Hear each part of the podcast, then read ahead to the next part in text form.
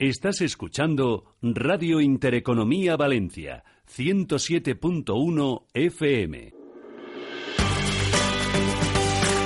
Radio Intereconomía. Voces de primera. Di que nos escuchas.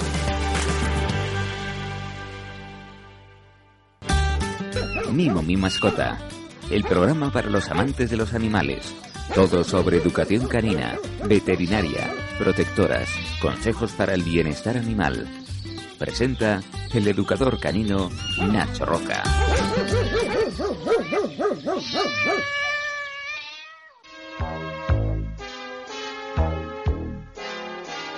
Soy Willy Fogg, apostador, que se juega con honor la vuelta al mundo.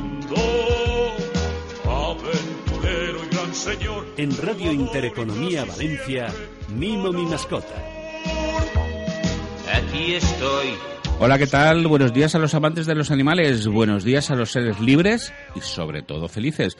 Buenos días, Eva Francés. Muy buenos días. ¿Qué tal esta semana fresquita, Sí, sí, fresquita? ahí a punto de- del catarro, pero nos tenemos sí, que sí, nos sí, tenemos sí. que salvar. Pues nada, que vamos a empezar con el programa. ¿Quién Sí. viene hoy? ¿Qué sumario tenemos para hoy? Pues hoy tenemos primero una entrevista a Sheila Juliá, que nos va a venir a hablar sobre su farmacia para animales, Farmacibet. Farmacibet, Después sí, viene sí. nuestro colaborador de Selvática, José Villora, a hablarnos sobre el invierno, ¿no? Cómo, cómo... ¿Cómo afecta el invierno a nuestros queridos Exacto. exóticos? Y luego tenemos una nueva sección, bueno, cine animal, que ya viene de lejos, pero eh, viene Alejandro Morala a hablar de una película sobre animales. Y nada, mi sección, mi Mimo morfología. ecología, sí, sí, sí, sí. Y qué noticias buenas y malas de esta semana. Tenemos un poco de todo, como siempre, intentamos traer Siempre nos variedad, pasa ¿no? lo mismo. Eh, bueno, en abril, el Ayuntamiento de Valencia introdujo ardillas rojas en el jardín del Turia, eh, del Centro de Recuperación del Saler, pero eh, tres de estas ardillas han muerto en el pasado a finales de octubre por mordida de perro. Y bueno, eso que tenemos que recordar desde el programa que a pesar de que nos duela, tenemos que llevar a nuestros perros mm, atados por y sobre zonas todo que en no- esa zona, ¿no? Llevarlo porque el, el perro es un animal de presa, bus- de caza, y probablemente estas ardillas todavía no estén acostumbradas, están ahí Claro. sueltas y... Y hay zonas que están aclimatadas, por ejemplo, yo vivo muy cerca del río y hay una zona que sí que se pueden Sí, dejar hay, a los hay perros y eso sí, sí, por supuesto. Y bueno, pasamos a una muy buena noticia que nos llega desde el Ayuntamiento de Valencia y es que nuestras mascotas por fin pueden viajar en el transporte público, en los buses de la Sí, MT. con una tarjeta. Justo hace un año estuvieron aquí Gloria Sí. Tello y Giuseppe Grezzi y yo pensaba, y digo, aquí en dos meses solucionado. Bueno, hemos- eh, han pasado un año, pero es una buena noticia a media, o sea, a media. Porque yo tengo la suerte de irme a, a Catarrocha que en, en tren de cercanías y ahí desde hace 20 años puedes llevar el perro sin problemas. Claro. Y no importa el tamaño, atado y con bozal. Por lo tanto, eh, para mí Poco es una media noticia buena. Pero bueno, poco Hay a que poco. celebrarlo, Hay sí. que celebrarlo. Bueno, eh, seguimos con una muy mala noticia porque eh, bueno, nos ha llegado hace poco que ha fallecido Che, la jirafa que nació en el Zoo de Viveros en 1995 y fue trasladada al Biopark en, en 2007. Y era hija de dos jirafas que eran de un circo y ha muerto con 24 años, así que es una mala noticia y... Sí, sí, y toda- la recordaremos. Sí, sí. Y bueno, terminamos con una noticia que, bueno, tenemos que recordar a, a nuestros oyentes siempre que algo muy importante, y es que los bomberos de Valladolid y también nosotros eh, recuerdan que con la bajada de temperaturas los gatos duermen dentro de- del motor de nuestros coches y busca, para buscar calor, ¿no? Y entonces recomiendan, igual que nosotros, eh, dar dos golpes a- al Toc, capó, toc. toc, toc, al capó del coche por la mañana antes Juan de Fran nos arrancar. mira diciendo, madre mía, cómo se escucha. perdón, perdón, pero es que hay que hacerlo. Hay que hacerlo. Y bueno, eh, recordad eh, seguirnos en nuestras redes sociales como Mimo Mi Mascota en Instagram, Facebook y YouTube. Y si tenéis cualquier duda, sugerencia de lo que queráis que hablemos, no olvidéis que podéis poneros en contacto con Nacho vía WhatsApp o por llamada telefónica al 672-794-240. Pues sí, pues nada, vamos a empezar con la primera entrevista. Exacto.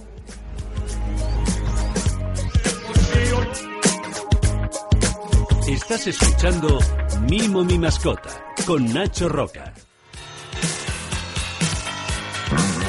Tu perro estira al pasear. Tu perro ladra cuando se queda solo. Tu perro hace pipí y popó en casa. Llama al educador canino Nacho Roca de Mimo Mi Mascota.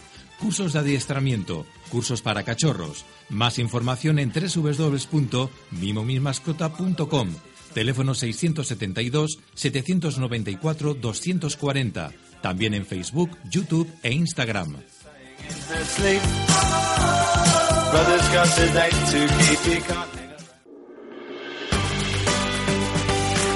Radio Intereconomía. Voces de primera. Di que nos escuchas.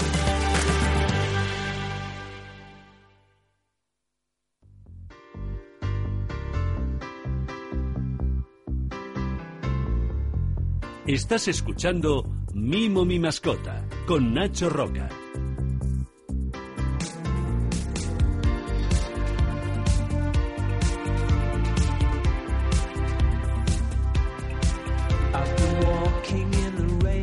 Pues sí, sí, está sonando Electronic, Getting Away With. Es la mezcla entre New Order y Pet Shop Boys, ¿no? Eh, banda que se formó en la en mitad de los años 90. Hoy vamos a hablar de farmacias, pero no en una farmacia normal, sino una farmacia para perros, ¿no? Exacto, buenos días. Buenos días, tenemos aquí en el plató a Seila Julia, que es la responsable, la, la gerente de Farma, Farmacibet, Farmacibet. que está en Exacto. Ruzafa, ¿no? Está en pleno Ruzafa, Eh, al ladito del mercado. El barrio eh, por excelencia la de Valencia, famoso. Sí, sí, con mucho animalista, Y- mucho sí, animal. Sí, sí, la- y mucho eh, hister, ¿no? Exacto, sí, barrio de moda. En barrio de moda. Eh, Seila, que te quería comentar, eh, ¿qué, es, eh, ¿qué es Farmacibet? Porque en la cabeza tenemos farmacias para humanos, es verdad que se venden productos veterinarios en algunas, y en algunas pues pasa eso, que los pides y tardan dos días en traértelo. Exacto. ¿Y qué es Farmacibet? Pues mira, Farmacibet es el único establecimiento que hay en Valencia de venta exclusiva de medicamentos veterinarios, tanto con receta como sin receta. ¿Vale? Tenemos también un espacio de, de venta de piensos de alta gama, Ah, vale. eh, de dietas y fisiológicos, ¿vale? Para todo tipo de perros. A ver, es lo que coloquialmente se nos conocería como una farmacia veterinaria. Son una ¿vale? farmacia Una- de perros. Exacto. una farmacia Pero solo solamente para productos per- eh, de perros, gatos, exóticos también. Exóticos también. O sea, cubrís un poco todo el espectro de, de- Exacto. Mm. de- de- de animales, de, de- de mascotas de compañía, ¿no? Sí. ¿Y cómo surge esta, esta idea? Porque claro, o sea... Vale, pues mira, según la ley del medicamento en España, las clínicas veterinarias no pueden, no pueden vender medicamento. Entonces, en el 2017, ¿Y los veterinarios pueden? no. O sea, ni las clínicas, ni, No, perdón, en- ni las farmacias, ni los... eh, No, no. No pueden vender medicamento la clínica, La clínica veterinaria. la clínica veterinaria. Vale, vale, vale. Vale, entonces, Ordenación Farmacéutica en el 2017 hizo unas inspecciones en varias clínicas de Valencia para ver qué pasaba con, con Pues, esto, si, si se, se cumplía vendía la ley vendía, o sí, no. sí. Entonces, claro, ahí mi socia, que es farmacéutica, y yo pensamos, ¿por qué no, sin clínicas no se pueden vender, hacer un establecimiento exclusivo donde, eh, por un lado, que el veterinario ayudarle a cumplir la ley y por otro que el cliente dueño de la mascota pudiera tener un sitio donde ir y encontrar el medicamento a buen precio. A mí me ha pasado alguna vez que yo tengo dos perros, entonces eh, eh, una de una de mis perras tiene, tiene muchos problemas, necesita medicamentos y alguna vez hemos tenido nos han dado la receta a los veterinarios y hemos tenido que esperar varios días porque en la farmacia de personas no nos dan Claro. los medicamentos que necesita. Claro, pues lo que tiene Farmacibet es que vas a encontrar en el momento en la medicación. Ya vamos a tener, tenemos el stock. Si no, a ver, en 12, 24 horas lo conseguimos, pero normalmente todo el stock lo tenemos en... Yo estuve, viviendo, estuve viviendo en Mallorca ocho años y, bueno, viví- vivía en un pueblo en mitad de la isla y había una clínica, una clínica, una farmacia y, y tenían un mosqueo con la clínica veterinaria porque había una farmacia solo y una Claro. clínica veterinaria. Y ellos me decían, Nacho, ¿tú te crees? O sea, que, que ellos te venden la farma, eh, todos los fármacos cuando nosotros somos los que teníamos que venderlos Claro. y, y encima te venden toda la comida. Sí. O sea, es que encima cogen todo, el- todo o sea, el, el abanico. Claro, es que realmente mm, aquí no las administraciones nunca habían hecho nada. No habían Así- hecho ninguna inspecciones y Claro, tal. claro, ¿Y por, y por qué se que- sigue vendiendo medicamentos? Porque hace yo una semana compré medicamentos en la, en la clínica veterinaria. Pues porque se ha hecho toda la vida y ahora pues lo que lo que lleva haciéndose años Claro. y años Cuesta. dejarlo cuesta. Pero bueno, poquito a poco muchas clínicas están ya recetando. De recetando y eso, sí, ¿no? muchas, muchas, muchas. Sí, y cumpliendo la ley. ¿Y es más barato eh, comprar en farma, Farmacibet que, que en una Pues- farmacia normal? Pues es más barato por, por dos razones, porque nosotros eh, tenemos una política de precios ajustados, ¿vale? Porque sabemos, venimos de este mundo y sabemos que el medicamento cuesta muy Sí, caro, sí, pues es caro, ¿vale? Y, y eso, si el cliente, lo- el, veterin- el medicamento está a un 10% de IVA. Si tú vas a la clínica veterinaria, el cliente va a pagar un 21% de IVA, Claro. ¿vale? Ese 11%, ¿Y eso por qué? pues porque al- la clínica, al no poder vender, lo, se Lo vende al cliente por, por un servicio veterinario, Ah, ¿vale? Y entonces el servicio veterinario está a un 21%. Ese es el... Eh, hay un el cambio tema. ahí. hay un cambio que hay que te ahorras un dinero importantísimo, Sí, ¿no? sí. Porque me refiero que hay a partir de... eh, Claro. Yo mis perros siempre han sido bastante sanos, pero cuando se- ahora que son mayores es cuando viene Sí. y, y- y los 100 euros, 150 euros nos los quitan a Sí, día sí, sí, mensualmente. sí. ¿eh? También colaboramos con protectoras, asociaciones, hacemos eso, donaciones, recaudamos, hacem- recaudamos fondos con acciones solidarias que en Instagram y Facebook se pueden ver. Ah, eso y es importante. ¿Y por qué, por qué tengo que ir a comprarte a ti y no a una clínica veterinaria que está... es- Vale. No, no sé si es ilegal, pero sí que es legal. Sí, no, no, no es legal. La ley prohíbe totalmente vender en clínica. Y, por otro lado, nosotros somos un establecimiento donde el cliente puede venir con su animal y somos eh, especie- eh, gente formada. Formada. sí, sí, Profesionales porque tú formados. que tu socia es farmacéutica y tú eres... Tenemos una farmacéutica, mi socia es farmacéutica y luego tenemos trabajando a una farmacéutica que se llama Carla, Muy que bien. está eh, a tiempo completo y luego yo soy auxiliar de veterinaria hace 18 años, que acabé y, y nos complementamos y luego si necesitamos algún servicio veterinario tal también tenemos No, de hecho, está, está rodeada, ¿no? La Ruzafa Sí, no, está lleno de veterinarios. Está plagadito. Yo tengo una pregunta que a lo mejor es un poco tontería. ¿Hay mucha diferencia entre un tratamiento que se le pueda dar por cualquier enfermedad a un humano que los, los medicamentos y los tratamientos que se le tiene que dar a un animal? Vale. Mira, eh, si, hay si hay medicamento en veterinaria, sí o sí le tienes que dar el, medicamento veterinario. Tienes el, el- el facultativo está obligado a recetarte el medicamento veterinario. Si no hubiera ahora, la diferencia que hay está en que el principio activo del medicamento eh, es el mismo.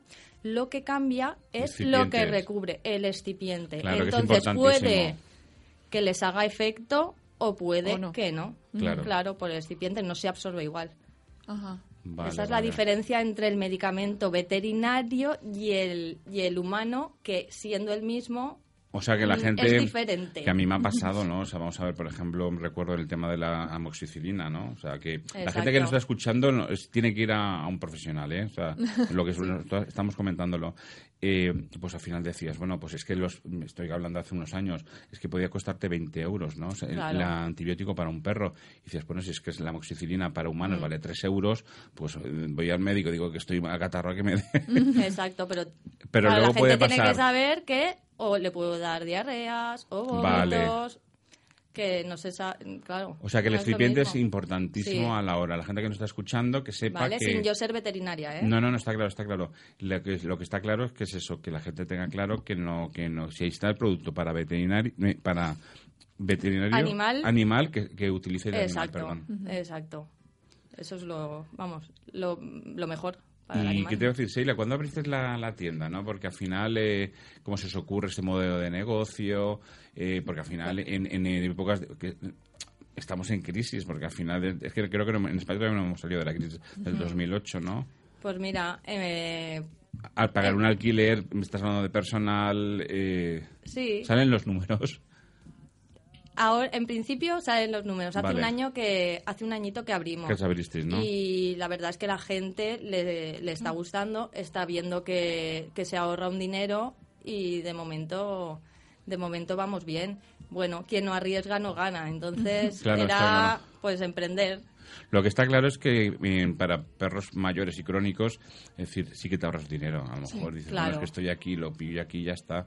Pero si tú te gastas, que me ha llegado a pasar 150, casi 200 euros eh, mensualmente, Sí. estás hablando de mucho dinero que te Sí, ahorras. sí, sí. Pues eso, la gente lo está viendo y, y la verdad es que está funcionando bien y que es algo, ¿sabes?, exclusivo para, para mascotas y somos gente que venimos del mundo Sí, que- que- animal, que que, nos gustan y que queremos Bueno, también lo mejor para ellos. No, no es, no es que les gusta, es que ha venido con su perrita Pipa, que es una teque miniatura, que es preciosa, que tiene cuatro meses, que está aquí al lado.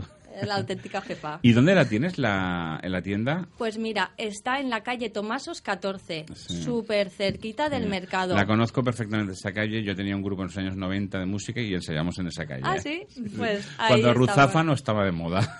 Pues nada, ahí estamos, eras pionero. Eh, también, súper importante. Ahí está el camerino, el, cam- el restaurante del camerino. No, está en la Está en la paralela. En la paralela. sí, sí, sí.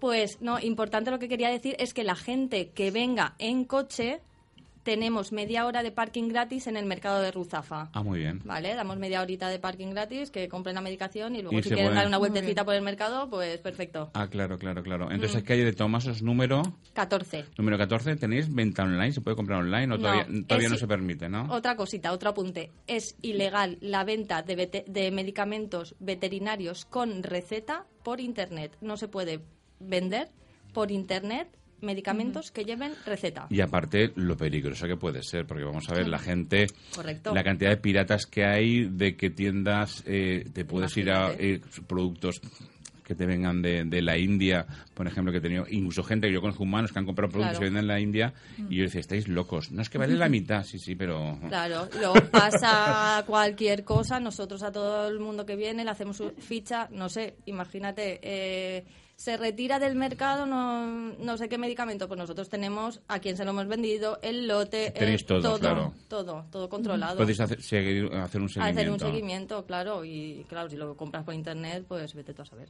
Y luego de alimentación, ¿qué, qué tipos? Ya he visto que, que cubrís más o menos todo el espectro de, de- para animales, Mm. de mascotas, pero para alimentación, ¿qué tipo de alimentación tenéis? Tenemos alimentación perro y gato, ¿vale? Tenemos una marca que super premium que se llama Farmina, que eh, no tiene grano, es natural, son productos de muy buena calidad.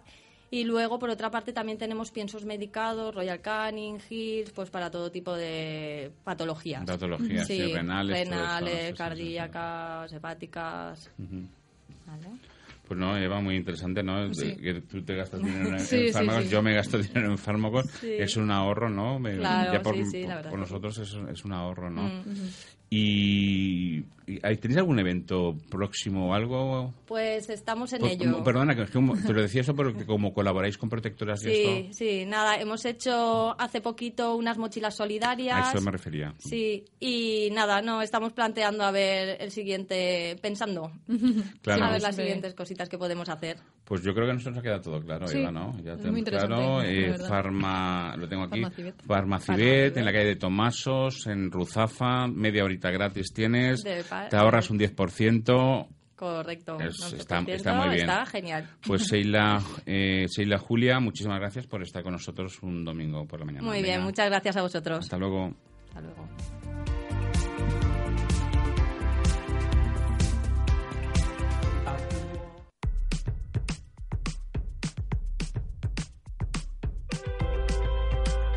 Estás escuchando Mimo mi mascota con Nacho Roca.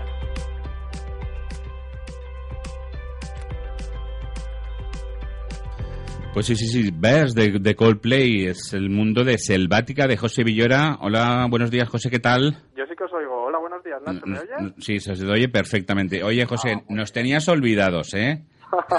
ya había ganas de hablar con vosotros. Sí, claro, tío. Es que con estos fríos, digo, ¿qué, qué pasará a nuestros queridos loros, conejos, hurones, peces? ¿Qué hacemos?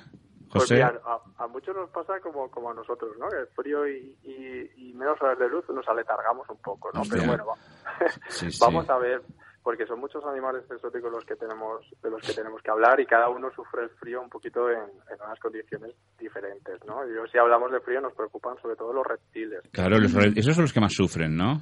Claro, porque estos animales siempre son, como sabemos, de sangre fría.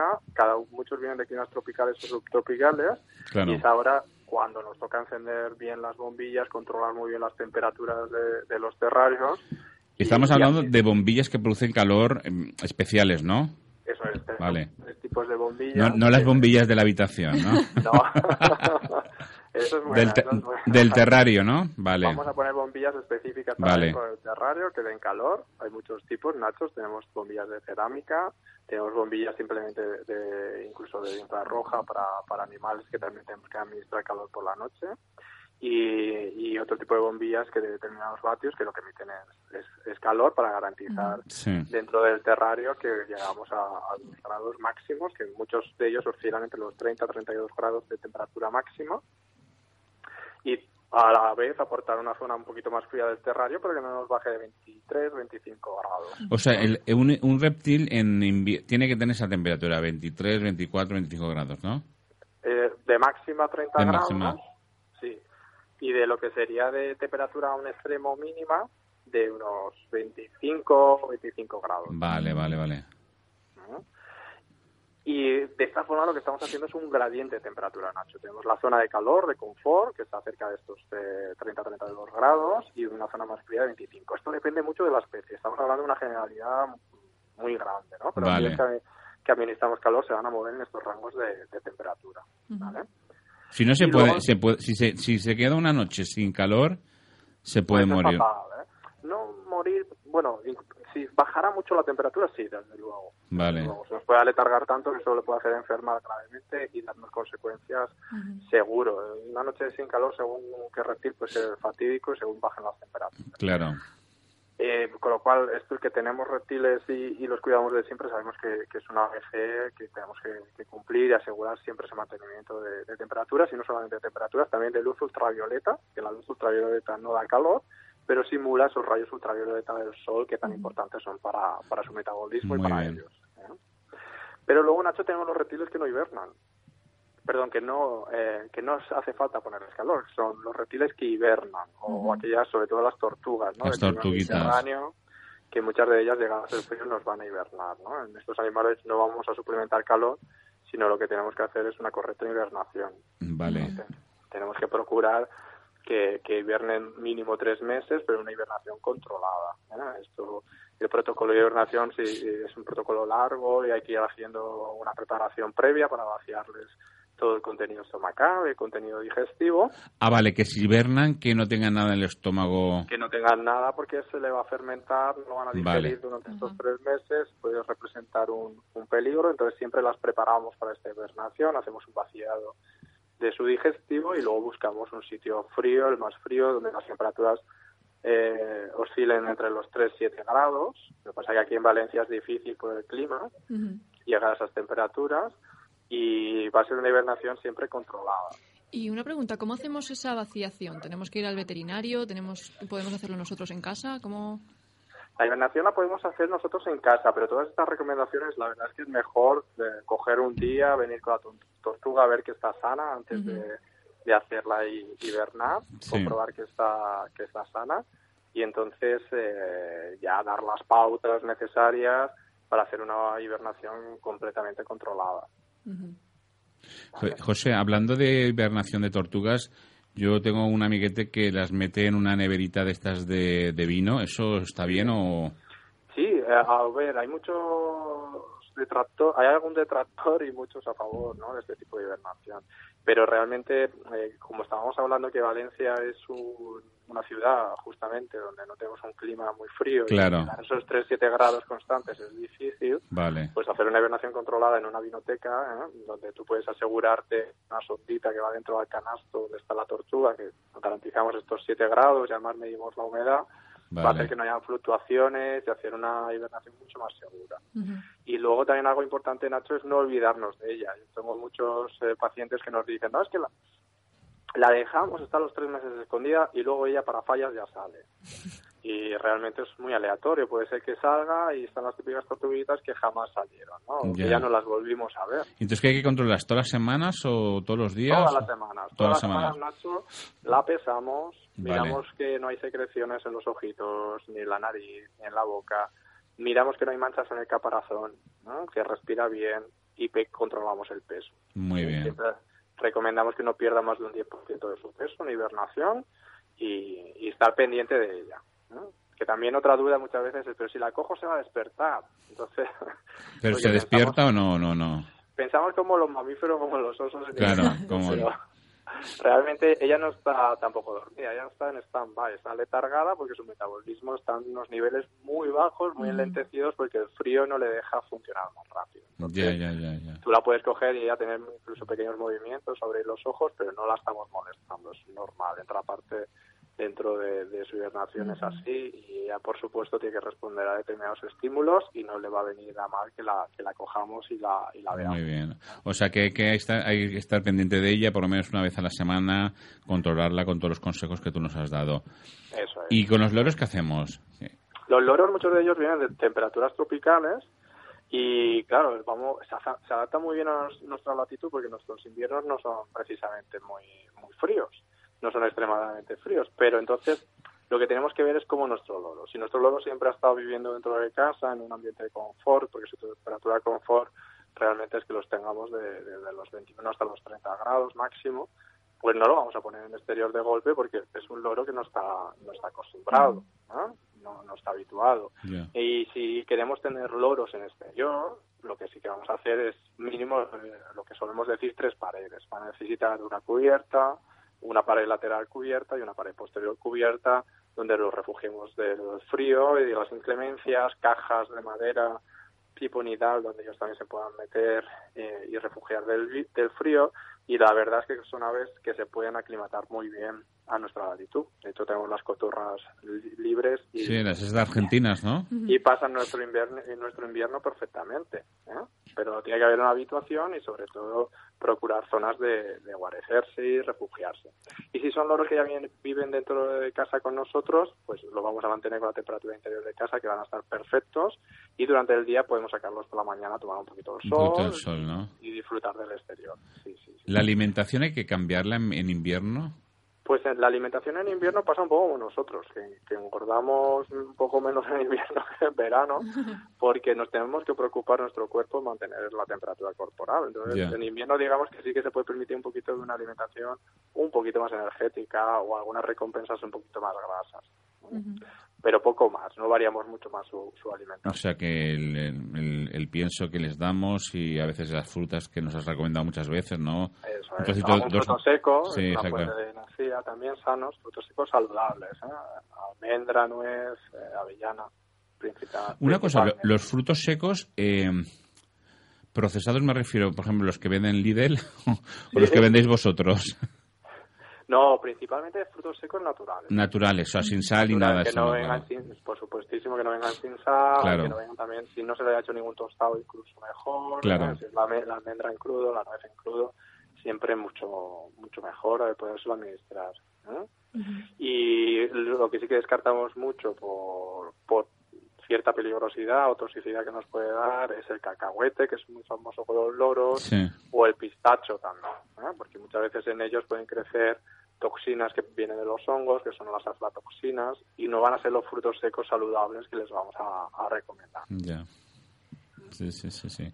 Bueno, y tenemos también los conejos y los hurones, a ver qué, Nos qué quedan hacemos. conejos y hurones. Hurones sí. son una pasada, porque ellos son muy listos, son animales... Un hurón siempre duerme mucho, pues ahora en invierno va a agradecer muchísimo tener sus iglús, sus iglús de forrito polar, donde él se, sus mantitas de forro polar, donde él se mete a dormir y va a estar durmiendo largas horas. El hurón le encanta refugiarse y tenemos que procurar que tenga estos elementos como estos iglús y túneles de forrito que, que, que les sirve para estar calentitos y, y ahí eh, bien, bien protegidos del frío.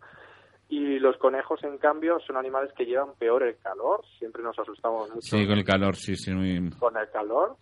Y el invierno, pues lo mismo, Nacho. ¿Hay conejos que podrían estar en exterior? Sí, pero tienen que tener muchos refugios, eh, tienen que tener una buena madriguera donde esconderse y, y tienen que estar acostumbrados a, o habituados a estar en exterior. Evitando días de helada que tenemos aquí, por ejemplo, en, en Valencia, algún día de helada, cada vez menos, pero sí que tenemos heladas.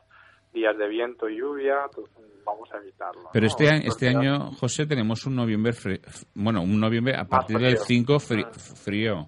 Frío. sí, El, el sí. 1 de noviembre hacía, un- hacía, hacía bastante calor en Valencia, pero a partir del 5 empezó a bajar las temperaturas, bueno, en, en Valencia y en toda España, ¿no? Por supuesto. Sí, sí.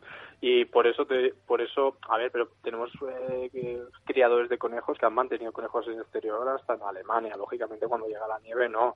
Pero estos noviembre, estos octubres, allí están en exterior y bien refugiados, ellos son capaces de mantenerse bien. Pero tienen que estar habituados. Si es nuestro conejo de casa, ya doméstico, lo vamos a sacar a las, horas, a las horas de menos frío a ejercitarse y obviamente cuando hace más frío por la noche va a estar dentro de casa y vamos a tener siempre algún refugio, aunque esté dentro de casa, para que él se pueda meter, o ya sea una madriguera de heno, que las hay, ¿eh? túneles de heno, casitas de madera, casitas de madera con heno, donde él se pueda sentir seguro, es un conejo y necesita sentirse seguros, y refugiados de los días un poquito más fríos.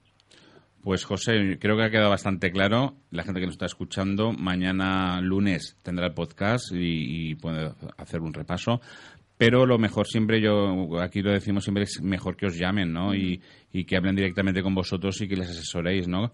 Que estáis eh, Selvática, la página web es punto es. Eh... Exacto, tenemos las redes sociales. Claro. En Facebook, Instagram y, YouTube con, como Selvática y y bueno, cualquier duda que tengan, por supuesto, nos pueden llamar o incluso mandar un mail y con mucho gusto se la, se la resolveremos. Pues José, muchísimas gracias. ¿eh? Muchas gracias a vosotros, un abrazo muy Un abrazo, hasta luego.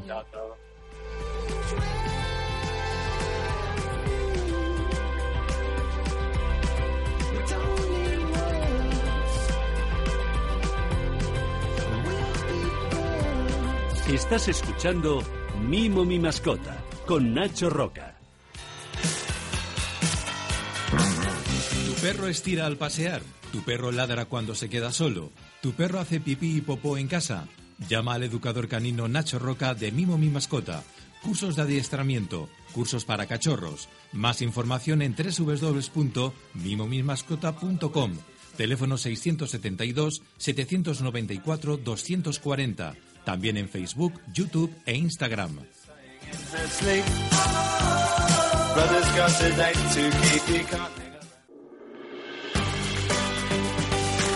Radio Intereconomía. Voces de primera. Di que nos escuchas.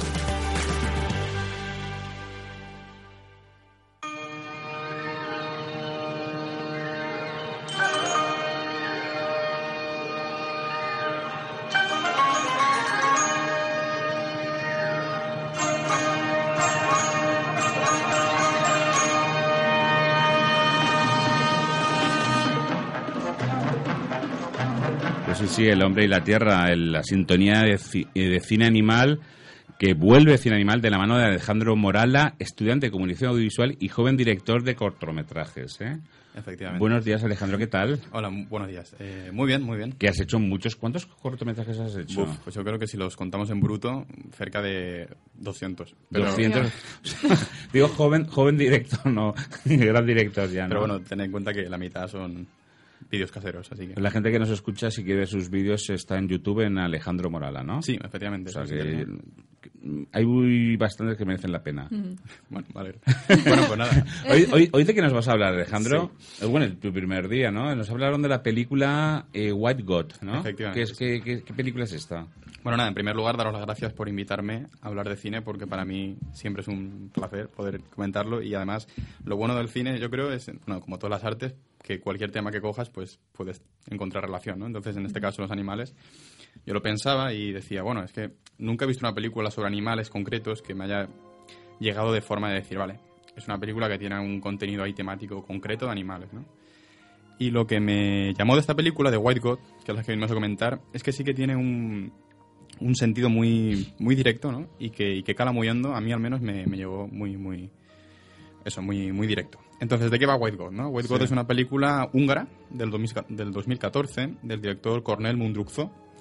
Y bueno, ¿qué nos cuenta? Pues nos cuenta una distopía, un futuro no muy lejano, donde se empieza a cobrar eh, un tributo especial a las razas de perros que no son puras, es decir, que son fruto de mestizajes. O sea, a los perros mestizos se les cobra un, un impuesto, ¿no? Efectivamente. A los dueños de los mestizos. sí. ¿Y qué pasa? Que claro, que la gente empieza a decir, pues yo, mira, yo no quiero pagar tal, y entonces empieza a haber como un abandono masivo de perros, De perros mestizos. las perras empiezan a llenar, le- las brigadas de control animal pues empiezan también a movilizarse muy violentamente, las perras las peleas clandestinas pues también se potencian, en fin, un desastre.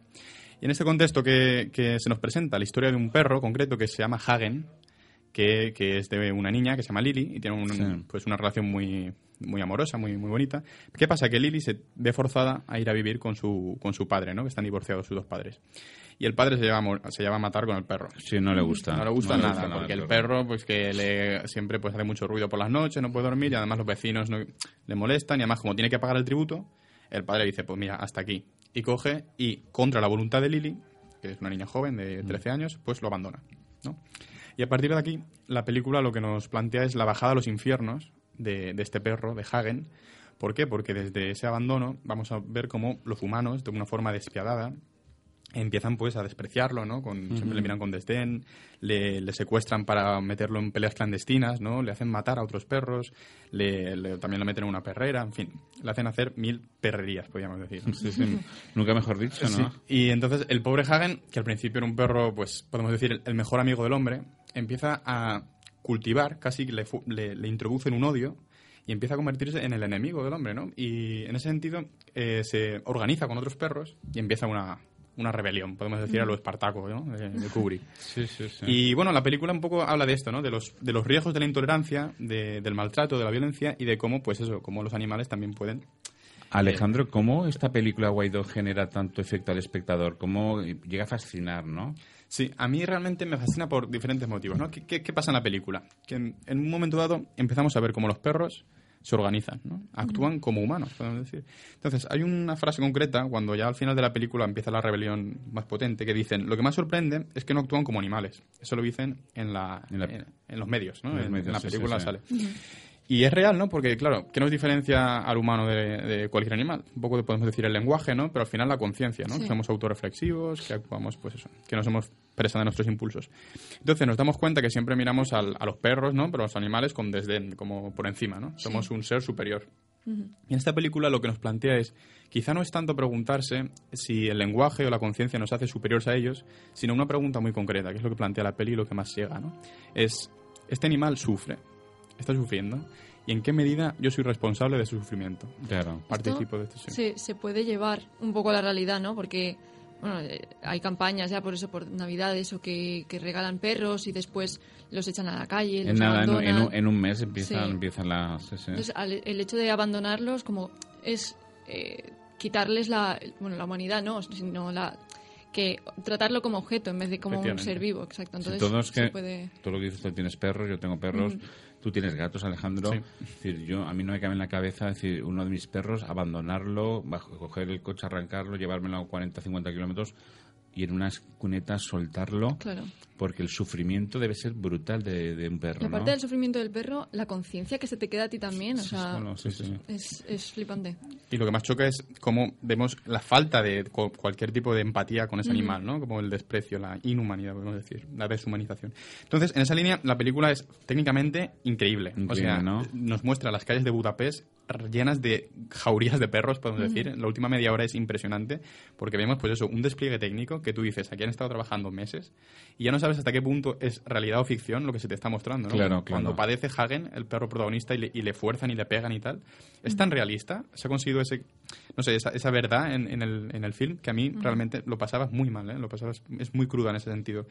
Y bueno, en ese, pues también decía, le- leyendo, informándome sobre el director, decía que él ha estado mucho, mucho tiempo trabajando con perros que son todos sacados de perreras, además, que se les ha entrenado. todos mestizos, Sí, sí, sí, sí, son todos mestizos. Y bueno, eso es el, el portento técnico de esta película, está muy bien conseguido y yo creo que muy creíble. Esta película está un poco inspirada, ¿no? Bueno, inspirada, ¿no? En, bueno, ahora re- recordando a, a Los pájaros de Hitchcock, ¿no?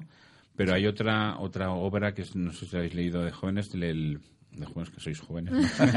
Colmillo Blanco de Jack Lemmon, ¿no? O sea, Ah, sí. Jack London, perdón. Que, que al, al, al husky al final lo pegan y lo hacen malo. Sí. Sí, sí, sí, y pues, luego vuelve a ser bueno, claro. Pues sí, tal cual. Pues sí, es muy parecido, de hecho, a eso. Y también podríamos hablar de Rebelión en la Granja, ¿no? De Orwell. Ah, claro, claro, claro. Pues un poco esos los animales que dicen, hasta aquí hemos llegado, ¿no? Nos rebelamos. Y bueno, ¿Es apta esta, perdón, esta, esta película es apta para gente amante de los animales? ¿Aguantaríamos verla? Muy buena pregunta, porque yo creo que para estómagos sensibles, podemos decir, para gente muy sensible no, no es muy apta. ¿Por qué? Porque es tan cruda, ¿no? tan realista en el dolor, que, que lo vives, lo vives en propia piel. Sin embargo, sí que tiene ese porte de ideas, tan- tanto mensaje, que yo creo que es muy recomendable para tomar conciencia ¿no? de hasta dónde hemos llegado. Sí, estabais hablando antes de películas y obras y demás. Yo sabéis que yo soy más realista y lo llevo a. A mí me ha recordado un poco a. Bueno, se llama White Gold la película. A mí me recuerda mucho a. a pues a Hitler y todo eso, los arios, ¿no? Porque, ¿Por qué se le ponen eh, impuestos a, a perros que son de razas Mestizos, mixtas? claro. Eh, se tiene una superioridad de, de las razas, pues eso, puras. Entonces, también es un poco, supongo que también hará conciencia sobre las propias personas, la- sobre la intolerancia que hay entre personas, no solo entre los- las personas y los animales. Entonces, eso, quería hacer una, un apunte de eso, que no solamente sí, es- sí. pasa esto en las obras, sino que también ha pasado en la realidad y puede volver a pasar. Sí, de hecho hay una alegoría política clara, quizá demasiado subrayada en la película, pero muy evidente, porque además eh, toda Europa del Este, pues dentro de pues cuando entra el capitalismo, ¿no? Él, el director, al menos desde su punto de vista, empieza a ver cómo la sociedad... Es, es Hungría, ¿no? Son- Sí, es eso, es Hungría, sí, es sí. como- Entonces empieza a ver cómo la gente se vuelve más violenta, más insensible, ya no es tan tranquila, tan pausada, todo es más frenético. Y es un poco la sensación que da la película, ¿no? Cómo esa violencia ya se transmite de cara a los animales, pero también entre humanos, ¿no? Claro. eh, No es una película que hable, es importante, sobre perros atacando humanos, ¿no? Que podría ser el... Viendo el tráiler parece eso, sino de humanos atacando a perros, ¿no? Pero son humanos atacando a Sí, perros. sí, sí, es eso, son humanos despiadados, totalmente insolidarios, que no tienen ninguna empatía, ningún escrúpulo por, por, pues, pues, hacia los animales y que luego se les repercute, ¿no? Se les devuelve eso. Sí, sí. El perro lleva con el humano 20.000 años. Siempre que se escucha perro ha mordido a humano, ha atacado a un niño, siempre hay un, siempre hay detrás hay algo agresivo Sí. hacia el perro. Siempre hay algo, ¿sabes? Pasa que muchas veces los medios no, no lo contamos, ¿no? Pero yo como educador canino sé que es casi imposible que un perro muerda a su due- Es casi imposible, ¿no? Sí, sí, sí. Porque si recibe cariño y amor, es- Claro. eso es imposible. Pero si a un perro lo puteas, lo, le pegas, lo, le metes al límite, Claro. pues puedes sacar un, un- el punto Totalmente. malo. Pues eso yo creo que la peli lo refleja muy bien, que es en los límites hasta donde llegamos. De hecho, en la primera, hablando ya de las ideas que trata el film, hay una idea al principio, la primera frase, de un poeta alemán del siglo XIX, que es Rainer Mayer Rilke, que dice, todo lo que sea terrible necesita de nuestro amor. ¿No? La diferencia que hay a lo mejor entre una película como Los pájaros de Hitchcock, Sí. que no, pues es de terror, ¿no? Es, de- Es un thriller, claro. un thriller de los pájaros atacando humanos. Es que aquí sí que se nos muestra las causas de, de- de esa violencia que los perros manifiestan ante los humanos, ¿no? Entonces, es un poco esa idea, ¿no? Si... Luego hay un... Hay un la, la Lily, la, la dueña de, de Hagen, parece chica, que es sí, sí. el único personaje que puede frenar a los perros, ¿no? Porque además Hagen, que es como el líder, pues tiene aún guarda Claro. ese, ese- claro, ese amor hacia ella.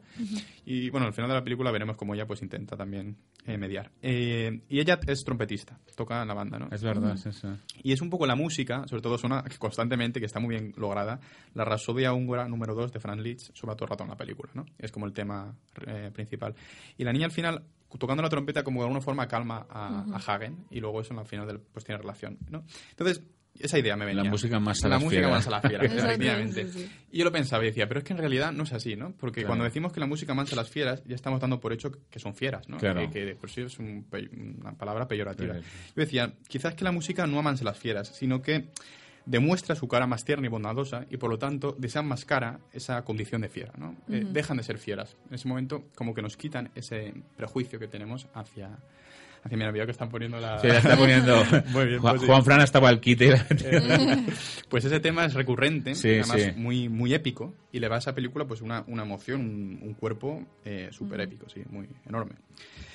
Bien, esa entre otras ideas que me venía. Bueno, Después, qué bueno. a ver, hay muchas más ideas que se pueden, como ha dicho Eva, muy bien, eh, llevar a, a- a la vida social, ¿no? Eh, desde la, la falta de responsabilidad hacia los perros, ¿no? Pero también la falta de empatía hacia su dolor, la instrumentalización de los mismos. Hay un momento, por ejemplo, que el padre de Lily eh, se arrepiente de haberlo abandonado y le dice a Lily, Lily, no te preocupes, te pido perdón que vamos a comprar otro, ¿vale? Vamos a coger otro. ¿no? Ah, vale. Es un poco como si fuera un ¿Comprar cromo, ¿no? o, o acoger? Bueno, vamos a coger otro. Vale. De la protectora. Pero la, la idea en sí ya es bastante perversa. Pues de decir, Sí, bueno, sí, no te preocupes Sí. que haya- habrá otro, ¿no? Como Mm. si fuera, pues eso, un, Un agujero objeto. que se tapa. Sí, ¿no? sí, sí, sí. Entonces, esa idea también me gustaba y creo que es también en los peligros de objetivar, ¿no? Como has dicho, o instrumentalizar a la- a- al, al ser, al ser animal o al ser persona, pero da igual, al final es objetivarlo porque parece que los animales los usamos siempre para nuestra supervivencia, ¿no? Es decir, yo los mato, yo los alimento porque pues tengo que comer, porque tengo Pero que estoy, por, pero estoy por encima Claro, de ellos. Tengo sí. una mascota y la utilizo para pues, sentirme bien, para tener compañía, tal. Siempre es yo, yo, yo, Sí. alimentar el yo, ¿no? Entonces, en ese ejercicio de desapropiación, podemos decir de uno mismo, cuando uno sale al otro, en este caso incluso al perro, cuando uno se preocupa ya más por el perro que por el dolor del perro, y ya no solo por mi dolor, pues hay un ejercicio ahí de amor, podemos decir, que yo creo que la película demuestra el, la fuerza, ¿no? La fuerza casi reveladora y revolucionaria. ¿Y ¿Eso es lo que más te ha gustado de la película? Sí, es que la escena final, la escena final, yo me quedo eso. La escena final es tan emotiva, quiero decir, es imposible eh, salir indiferente de esta película, imposible.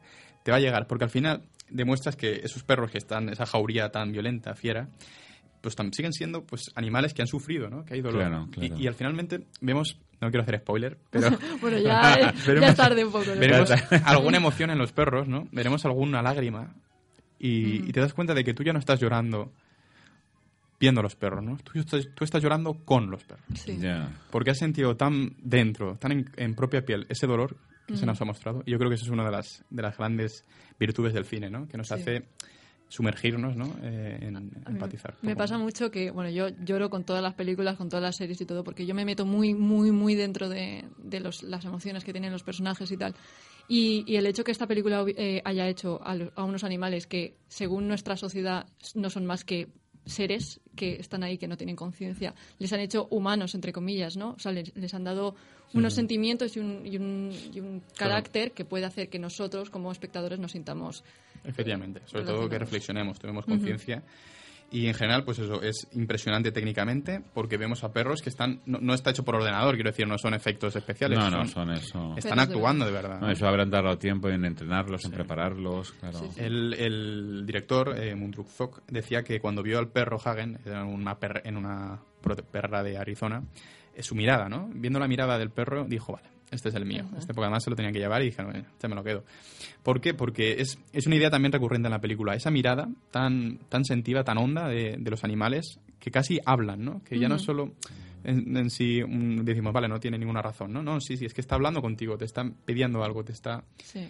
Apelando. Y, Bueno, de eso lo sabemos nosotros, Sí, ¿no? Cuando sí. ves- a tu perro. Claro. Es que, claro, Nacho, es que te mira, como te mira así, es que, claro, te quiere tanto. Sí, sí, sí. la mirada es muy expresiva de Hay tantas presiones, esa es la palabra. Y bueno, algún detalle que se me olvidó decir es que la película estuvo en Cannes en 2014. Ah, sí. Ganó el premio a la mejor película en la sección de una cierta mirada y le dieron un premio especial a los perros, que Ah, era la, bueno. la Palm Dog. La palma. En vez de, de Dor, de. Y de hecho el perro Hagen fue incluso a Cannes. Hay vídeos por YouTube si queréis verlos y Ay, está por ahí entre la gente. entre la ¿Sabes, ¿Sabes un poco el final de, de Hagen? ¿Dónde está? ¿O lo tiene una familia? La o- verdad es que sé que lo- eh, todos los perros que actuaron en la peli eran perros que estaban en, en protectoras, en, en perreras, y han conseguido salir un poco de ese Sí, sí, ambiente, sí, ¿no? sí, sí, sí. Pero bueno, no sé, yo tampoco me he informado mucho, pero bueno, yo sé que Hagen, sé que el director, concretamente en Bunudrukzok, a raíz de esa experiencia con el contacto con ellos, ha empezado a ser activista eh, Ah, muy bien. por, por animales. Es que cambia, cambia sí, la cambia, mente, sí, sí, sí. Totalmente. sí. Entonces él lo ha sentido así. Lo ha sentido así que él ha visto que lo que estamos haciendo esto está mal. Entonces hay que Mm. hacer algo, ¿no? Y esa película es un, casi un reclamo. Pues eh, nos ha quedado claro, ¿no, Eva? Sí, sí, Y, muy interesante. eh, Es la verdad es que Alejandro comunica- habla con una pasión del A- cine. Alejandro de habla con tanta pasión y, y- Si me entiende al menos, Se entiende perfectamente. Pues Alejandro Morala, eh, director de, de cine, de cortos, 200, casi 200 cortos. Bueno, sí. Su canal YouTube en, Alejandro Morala en YouTube. ¿eh? Alejandro, muchísimas gracias. Nada, a vosotros.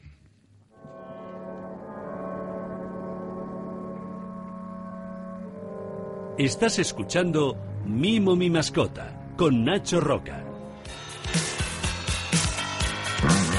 Tu perro estira al pasear. Tu perro ladra cuando se queda solo. Tu perro hace pipí y popó en casa. Llama al educador canino Nacho Roca de Mimo Mi Mascota. Cursos de adiestramiento, cursos para cachorros. Más información en www.mimomismascota.com. Teléfono 672 794 240. También en Facebook, YouTube e Instagram.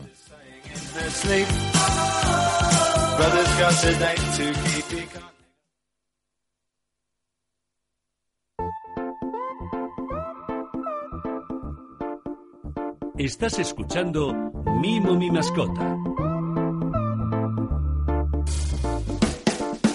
Somiar no costa res, el que costa és despertar-se. Pues sí, sí, sí, la sección de, de tu sección, Eva, Sí, Eva sí. Francés, ¿qué tal? Aquí estamos otra semana más. Esta semanita más. Sí, no, no, no, no recordaba el tema. ¿Cómo se llama el tema? El Reim es fa pansa. El Reims fe- fa- se fa pansa, perdón por, por mi valencia.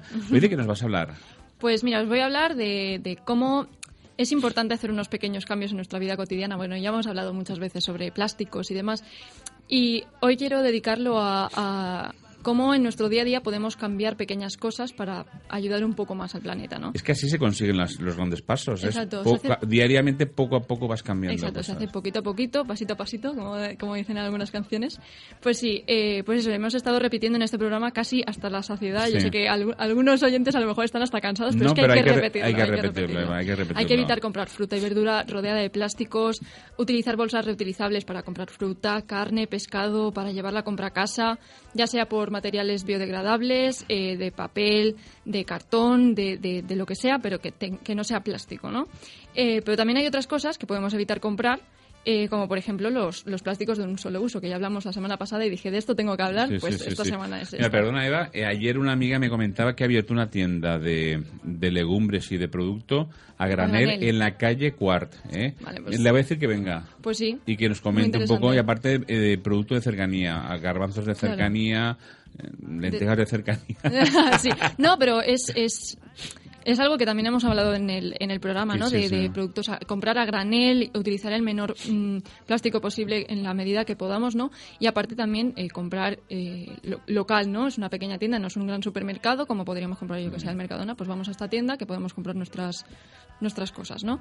Entonces, bueno, voy a, voy a hablar de, de los plásticos de, de un solo uso porque, eh, bueno, en las grandes superficies ya sabemos que podemos comprar. Si tenemos una fiesta, pues eh, vamos a comprar, eh, para no fregar después, Claro, vamos es, a es comprar... más, es más cómodo. Claro, ¿no? es mucho más cómodo, pero es nocivo para, nocivo, para, es nuestro, nocivo. para nuestro planeta. Entonces, es que es esto. eh, Yo me podría pasar una sección entera hablando de los plásticos de un solo uso porque son eh, bastoncillos de los oídos, bolsas de patatas fritas que comemos así en, entre Toallitas del húmedas. toallitas húmedas, aplicadores de tampones que también hay que ponerse en el, en el tema de, de la higiene y de, de, pues, eh, el feminismo, ¿no? Que de eso ya también tengo que hablar.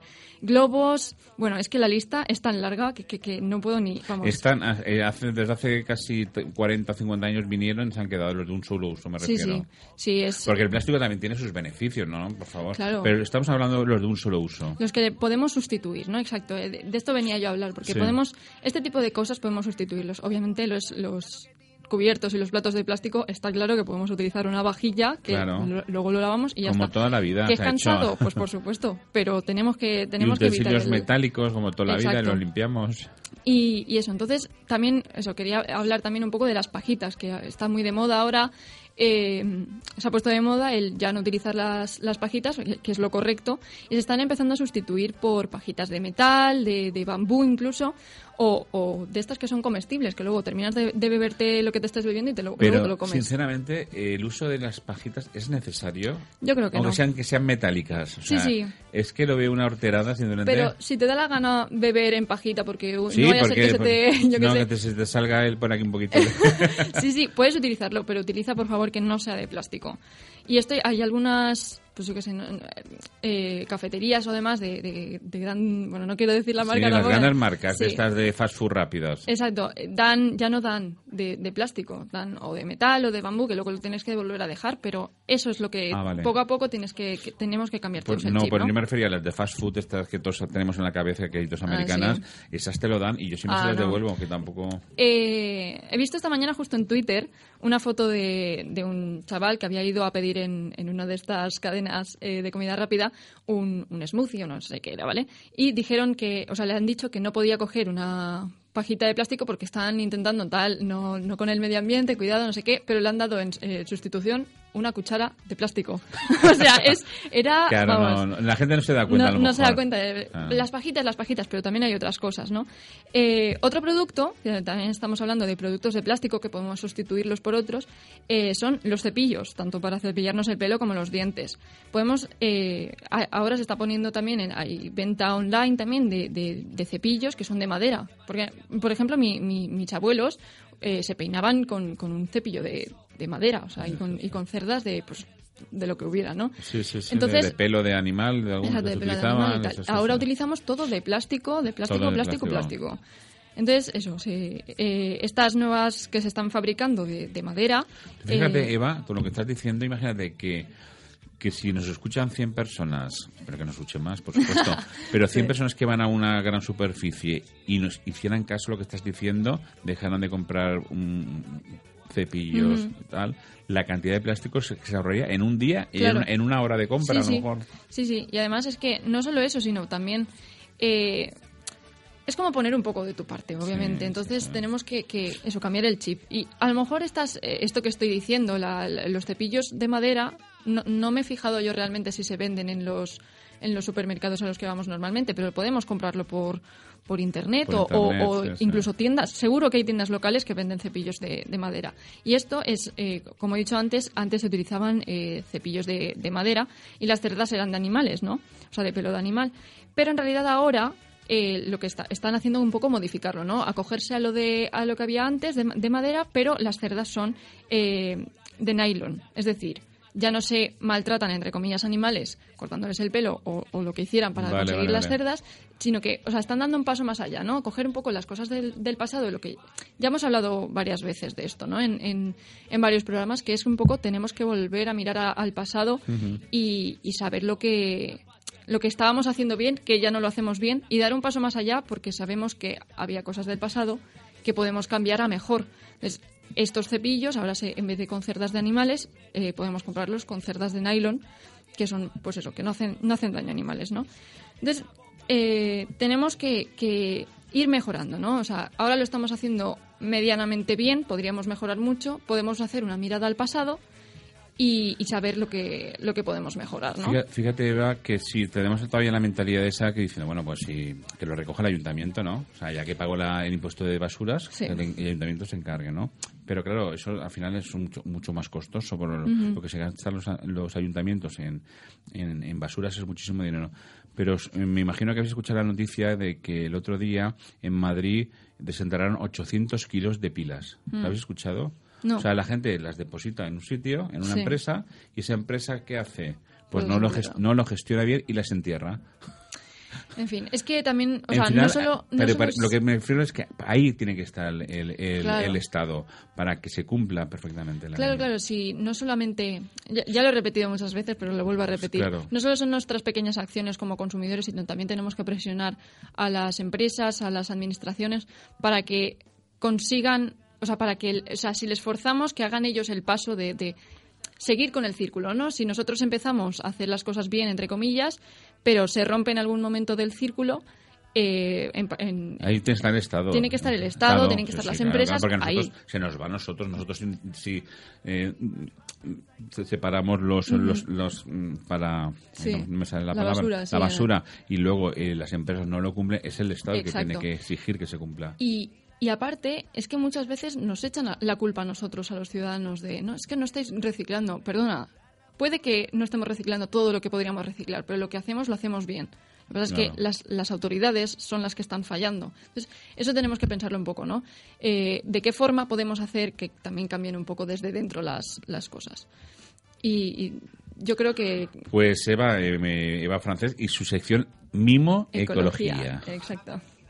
Pues nada, eh, Eva, ya estamos terminando. Nos Sí. quedan apenas eh, dos minutos. Eh, gracias a todos nuestros escuchantes, sobre todo a nuestros invitados, por supuesto. A Juan Fran Barbera, porque sin él no suena nada. A ti por estar aquí. Y yo me voy a dar un besito. sí, sí. Tú, Nacho, haces muy bien. Un aplauso a Nacho. Hasta luego, chao. Adiós.